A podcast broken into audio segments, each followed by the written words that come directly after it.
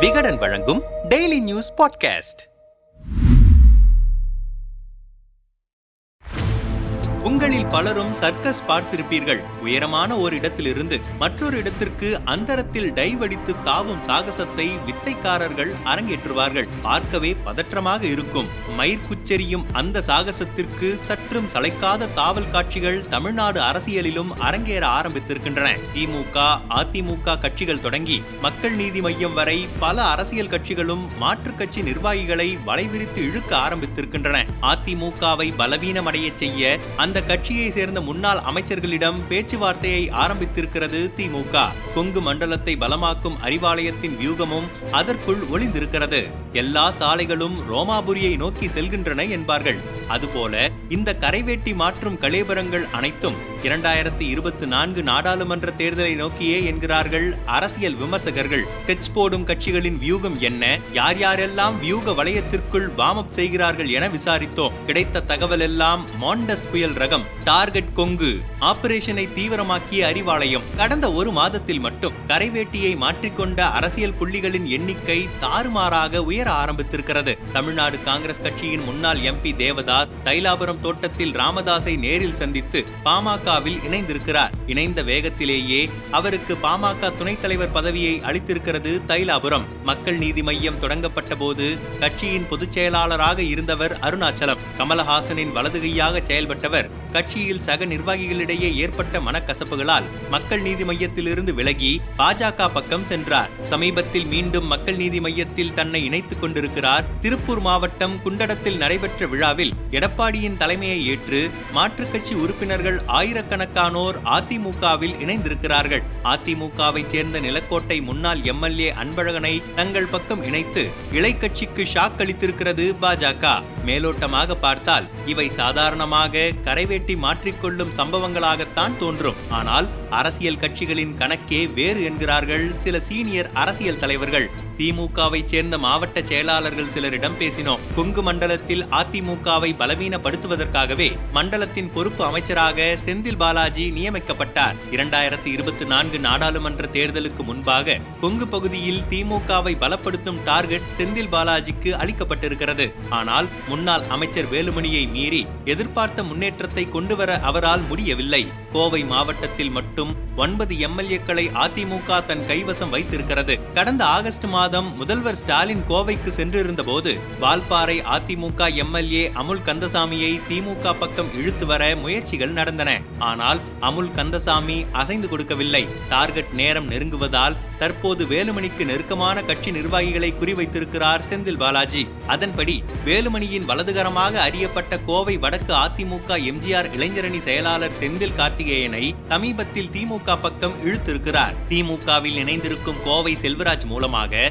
OPS எடப்பாடிக்கு ஆதரவான மாவட்ட நிர்வாகிகள் பலரிடம் பேச்சுவார்த்தை ஆரம்பமாகியிருக்கிறது. அதிமுகவை சேர்ந்த முன்னாள் எம்எல்ஏக்கள் பலருக்கு கடந்த சட்டமன்ற தேர்தலில் போட்டியிட வாய்ப்பு கிடைக்கவில்லை. அதில் அதிருப்தி அடைந்திருப்பவர்களுக்கு வலைவிருத்திருக்கிறார் கோவை செல்வராஜ். ஜெயலலிதா மறைவிற்கு பிறகு அதிமுக மகளிரணி நிர்வாகிகளை அந்த கட்சியின் மாவட்ட செயலாளர்கள் சரியாக மதிப்பதில்லை. அதனால் வருத்தத்தில் இருக்கும் மகளிரணி நிர்வாகிகளிடமும் பேசி வருகிறார் செல்வராஜ். இனி அதிமுகவை சேர்ந்த பல நிர்வாகிகள் அறிவாலயத்தில் அறிவாலயத்திற்கு அதிரடியாக தாவவிருக்கிறார்கள். இதில் முன்னாள் அமைச்சர்கள் சிலருக்கும் வலை விரிக்கப்பட்டிருக்கிறது. சூழும் வழக்குகள் வலையில் மாஜிக்கள். அதிமுக ஆட்சியில் கால்நடைத்துறை அமைச்சர் அரசு கேபிள் டிவி சேர்மன் பொறுப்புகளை வகித்தவர் உடுமலைப்பேட்டை ராதாகிருஷ்ணன். சமீபத்தில் அரசு கேபிள் டிவியில் செட்டாப் பாக்ஸ் தொடர்பாக ஒரு சர்ச்சை ஏற்பட்டது. அது தொடர்பாக அரசு விசாரித்த போது ராதாகிருஷ்ணனுக்கு தொடர்புடைய ஒரு கேபிள் டிவி நிறுவனத்திற்கு பல சலுகைகள் அதிமுக ஆட்சியில் வழங்கப்பட்டது தெரிய வந்தது அதற்கான ஆதாரங்களை திரட்டியிருக்கிறது லஞ்ச ஒழிப்புத்துறை. இதில் தனக்கு ஏதும் சிக்கல் வந்துவிடக் கூடாது என்ற பதற்றத்தில் இருக்கிறார் ராதாகிருஷ்ணன். கடுமையான நிதி நெருக்கடியிலும் திணறிக் கொண்டிருக்கிறார் இந்த சூழலில்தான் அவரை செந்தில் பாலாஜி தரப்பிலிருந்து தொடர்பு கொண்ட சிலர் திமுக பக்கம் நேசக்கரம் நீட்டும்படி கூறியிருக்கிறார்கள். சுகாதாரத்துறை முன்னாள் அமைச்சரான சி. விஜயபாஸ்கருக்கு மத்தியில் சிபிஐ வருமான வரித்துறை அமலாக்கத்துறை தொடங்கி மாநிலத்தில் லஞ்ச ஒழிப்புத்துறை வரை நாலா பக்கமும் நெருக்கடிதான். மத்திய பாஜகவோடு சுமூகமாக சென்றால் மட்டுமே விஜயபாஸ்கரால் ஓரளவுக்கு இந்த நெருக்கடியை எதிர்கொள்ள முடியும். ஆனால் நாளுக்கு நாள் மோசமாகி வரும் அதிமுக பாஜக உறவு நிலை அவருக்கு அவ்வளவு நம்பிக்கை தருவதாக இல்லை. இல்லை. எடப்பாடியும் முன்பு போல விஜயபாஸ்கருடன் நல்லுறவில் இல்லை. இந்த சூழலில்தான் தேவக்கோட்டையைச் சேர்ந்த தன்னுடைய முன்னாள் உதவியாளர் ஒருவர் மூலமாக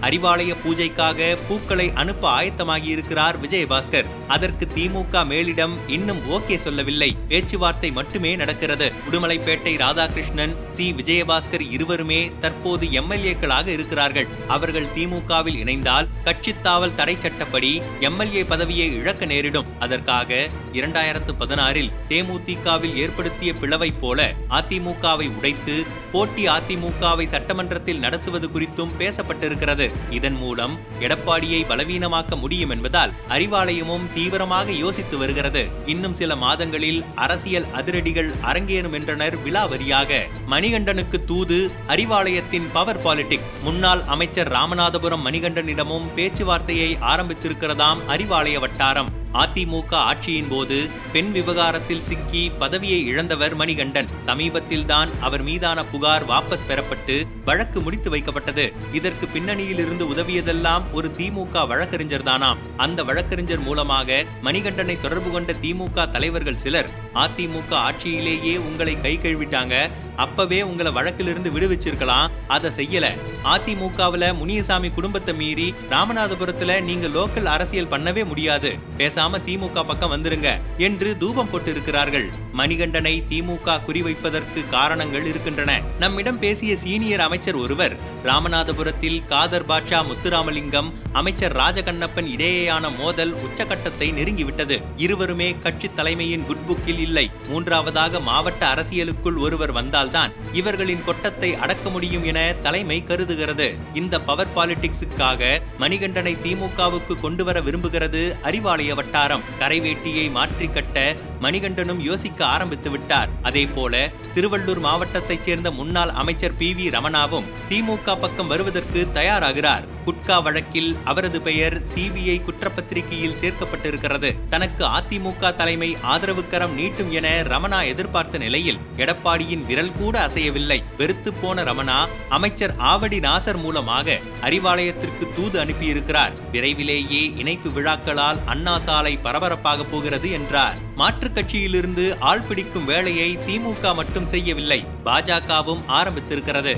முன்னாள் அமைச்சர் ராஜேந்திர பாலாஜியிடம் கமலாலய சீனியர்கள் சிலர் பேசியிருக்கிறார்கள். இந்துத்துவ உணர்வோட இருக்கிற ஒரே அதிமுக தலைவர் நீங்க மட்டும்தான். பேசாம நம்ம பக்கம் வந்துருங்க. மோடிஜி உங்களுக்கான மரியாதையை நிச்சயம் கொடுப்பார் என்று உத்தரவாதம் அளித்திருக்கிறார்கள். ஆனால் ராஜேந்திர பாலாஜி வைத்த கண்டிஷனில் பேச்சுவார்த்தைக்கு வந்தவர்கள் தலை தெறிக்க ஓடிவிட்டார்களாம். நம்ம பக்கம் வந்துடுங்க.